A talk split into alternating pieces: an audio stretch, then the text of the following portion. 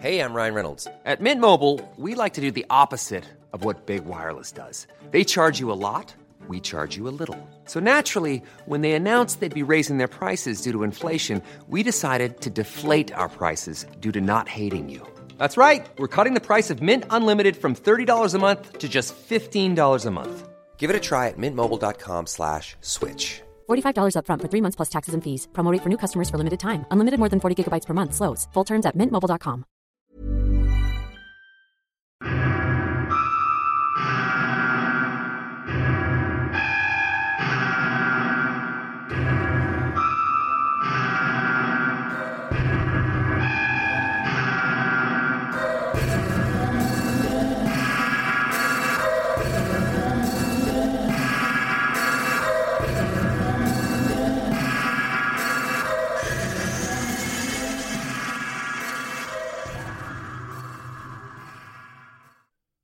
Välkommen åter till Är det någon där? Det senaste avsnittet var av det kortare slaget och det kommer även det här vara. Detta på grund av förändringar i vardagen. Jag hoppas att ni ska ha överseende med det här. Men vi sätter igång direkt med berättelsen som är skriven av Lucas Linjas Monera. Den är hittad på Creepypasta Wiki. Den heter On the Bus. Den är översatt och uppläst av mig.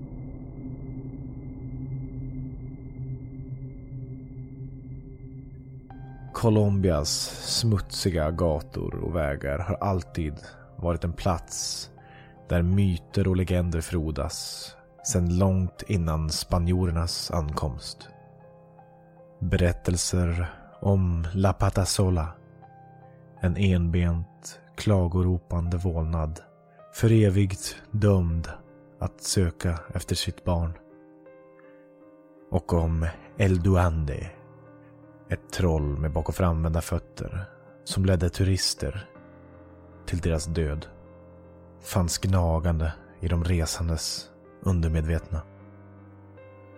Trots att dessa berättelser primärt rörde de som bodde eller passerade igenom landsbygden tog tillväxten av städer med sig en ny sorts vandringssägen som grundas i den primala misstron vi fortfarande har någonstans djupt inom oss för modern teknologi. Ett exempel på detta är en spökbuss som påståddes åka runt i staden på natten. Enligt legenden ska unga kvinnor ha klivit ombord på bussen ensamma för att sedan hittas lemlästade på avlägsna överväxta fält flera dagar senare. Med ansiktet fruset i en min av total panik. En illustration av stunden för deras sista plågade andetag. Med det sagt och med tanke på att du med stor säkerhet inte är en ung kvinna, i alla fall sist du kollade, och att klockan är 17.30 på en tisdag eftermiddag, så lär spökbussar och handikappade troll vara det sista du tänker på just nu. Du har ju nyttjat Bogotas kollektivtrafik och deras system i över två decennier. Och ditt största bekymmer är hur trafiknivåerna har blivit ohållbara sedan det senaste valet. Hur som så bor du 80 kvarter bort. Så det enda valet du har är att invänta den rätta bussen.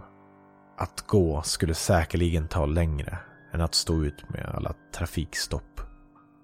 När bussen med numret du väntar på slutligen dyker upp är priset 200 pesos billigare än den vanliga kostnaden. Det här betyder oftast att fordonet i fråga är äldre och mer obekvämt än de flesta andra. Men ingen som använder sig av kollektivtrafiken i den här stan har väl någonsin brytt sig om det. Personer som ser sig själva som eh, rika eller över den här typen av transport betalar hellre sju gånger så mycket för att åka taxi istället och statistiskt sett utsätta sig för en större chans att överfallas eller att bli rånade. Det låter väl eh, rimligt, eller? Du är ju inte den som direkt undviker ytterligare rabatter. Så du frågar busschauffören om du får kliva på för tusen pesos.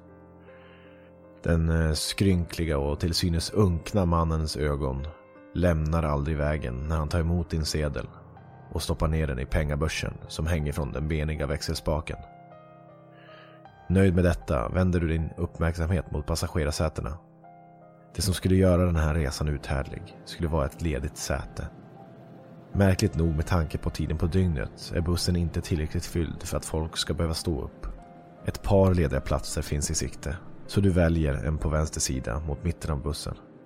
Både fönsterplatsen och sätet mot gången är lediga. Och du suckar nöjt medan du breder ut dig på ett med dina knän vilandes på det andra. Just den här resan bör vara över på nolltid.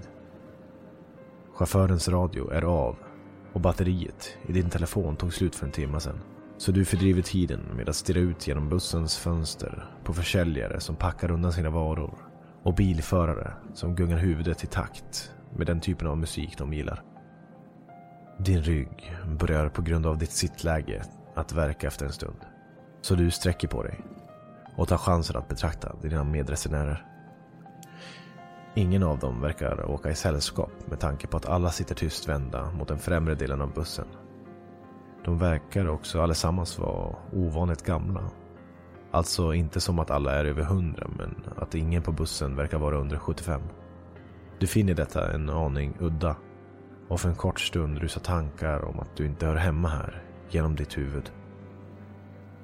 Det är en löjlig tanke men kombinationen mellan detta och bussens synnerligen starka men inte helt ovanliga lukt av unket och metall får dig att se fram emot resans slut.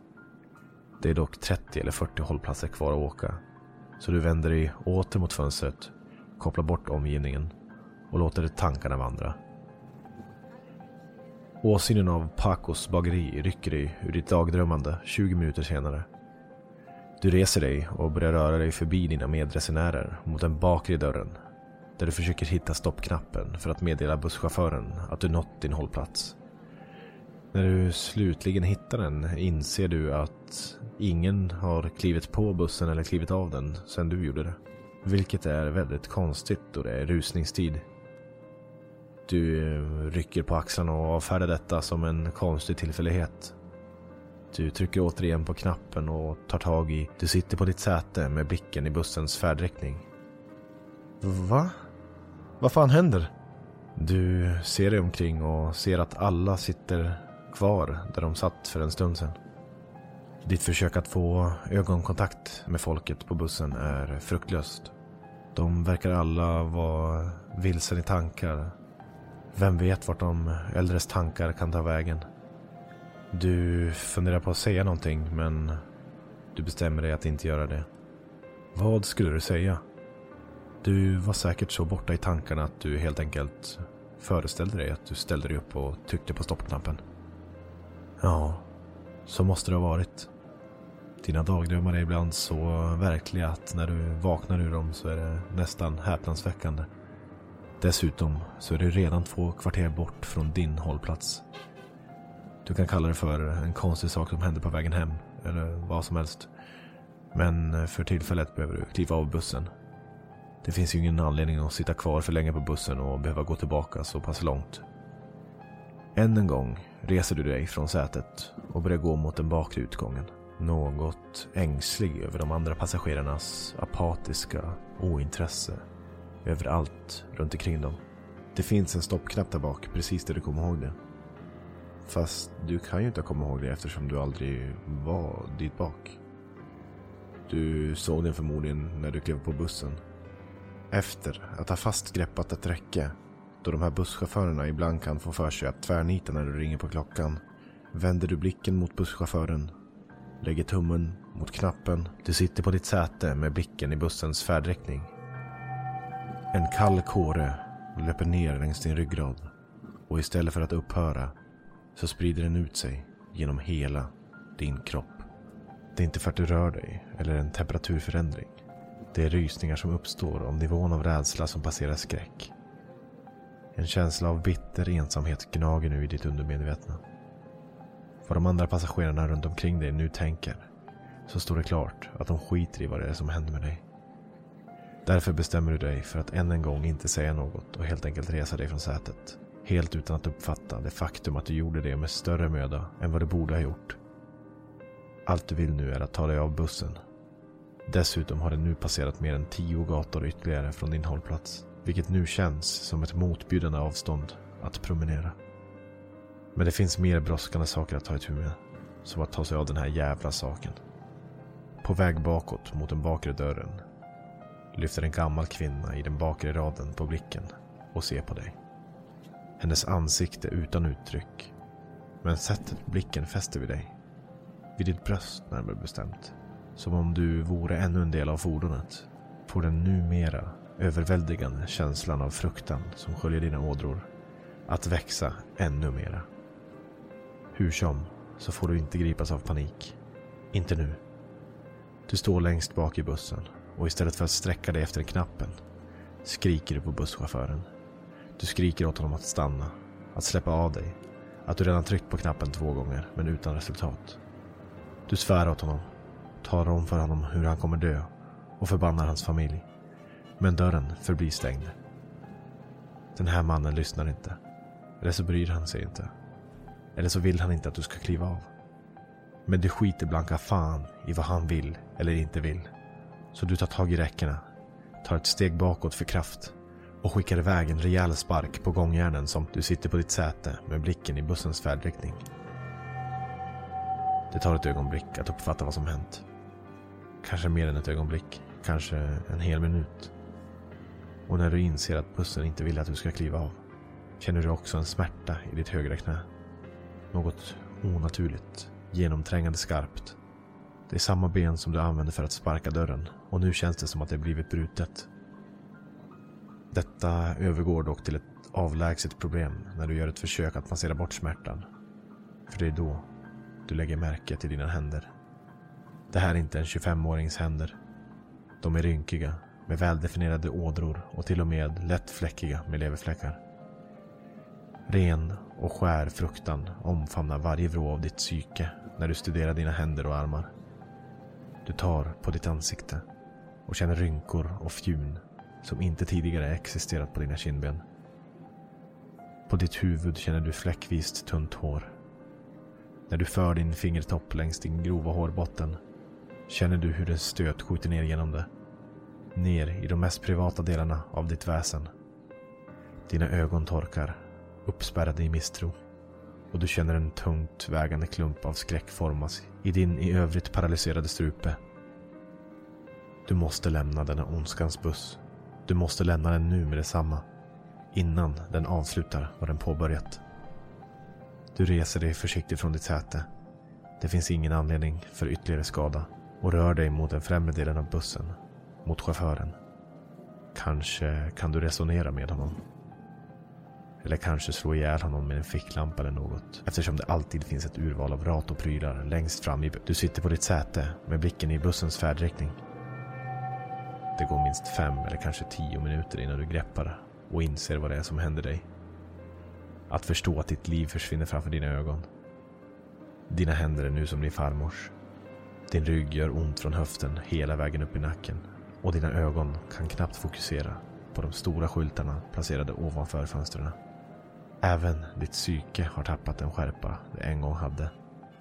Det tar dig en stund att bestämma dig för att återigen försöka ta dig ur bussen. Kanske är inte våld lösningen.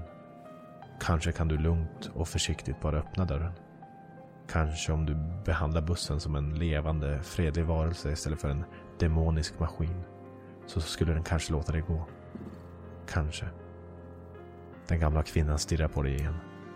Du noterar hennes blå jacka som är alldeles för stor för henne.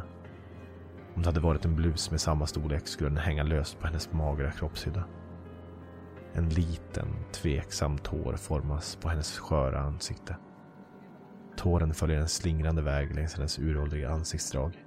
För att sedan landa på hennes handled med en kuslig slutgiltighet. En röd tatuering omsluter hennes handled. Typen av tatuering som är populärt bland ungdomarna som tar studenten i år. Du granskar dörren. Två rutor sammanslutna i en vertikal linje av gångjärn. Täckta till höger av gummi för att förhindra skador vid kontakt. Dörren är något böjd inåt och när du lägger märke till detta skjuter en känsla av hopp genom dig. Om du bara lyckas trycka in du sitter på ditt säte med blicken i bussens färdriktning. vad i helvete? Vad fan är det som händer? Mina händer, de... de, de, de mina händer är gamla. De är gamla, gu, en gubbes händer, inte, inte, inte min farfars, inte min farfars. En, en gammal... Ga, gammal man, gammal man stirrar, stirrar på mig när jag vänder, vänder, vänder mig om. Jag ropar på honom, jag tar, tar, tar tag i hans ansikte, han, jag skriker på honom, han, släpp av mig, släpp, släpp mig! Han, han, han mimar fram något, jag, jag, förstår inte, hans, hans tänder, hans blod, hans, mina tänder, åh oh, herregud mina tänder, de är, de är så små, mina tänder, de, de är damm, de är, vad, vad i helvete, hur länge har jag varit här? F fuck it, jag krossar rutan med armbågen, även om det bryts, jag vill inte dö här, inget mer av, inget mer! Du sitter på ditt säte med blicken i bussens färdriktning. Efter en lång stund tittar du ner på dina händer. De är knotiga, reumatiska, blodfläckiga klor från en häxa som sett mer än en generations skräck. En häxa. En häxa är inte rätt ord. En häxa är en kvinna, eller hur? Det var i alla fall så det var i min mammas berättelser. Som den om eh, La Patasola. Ditt knä gör fortfarande ont, men inte lika mycket som din armbåge. Det känns som att den är krossad. Ja, just det. Den här bussen. Du måste ta dig av den. Du vet att du måste ta dig av nu. Du minns inte varför du måste, men det är avgörande att du gör det. Det är bråttom. Det var bråttom. Du är så trött. Du försöker resa dig från sätet. Men ditt knä viker sig under din vikt. Du låter dig själv falla bakåt, ner på sätet. Du måste ta dig av bussen. Du kommer ihåg dessa bussar. De brukade ta dig till jobbet. Du sträcker på dig på sätet. Du ska försöka ta dig av bussen. Om en liten stund. Du måste vila. Bussen kan vänta. Du sitter på ditt säte med blicken i bussens färdriktning. Du sitter på ditt säte med blicken i bussens färdriktning.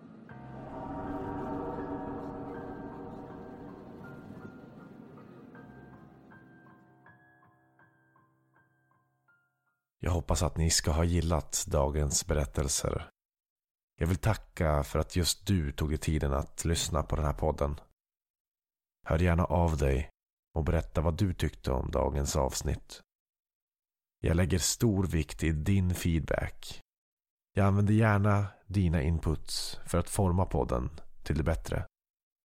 Podden når du via mail på ardetnagondar.gmail.com Den finns på Facebook där den heter Är det någon där? Den finns även på Instagram. Ardet nagon podcast. Och med de orden så avrundar vi dagens avsnitt. Jag håller tummarna för att vi ses igen om två veckor. Tack.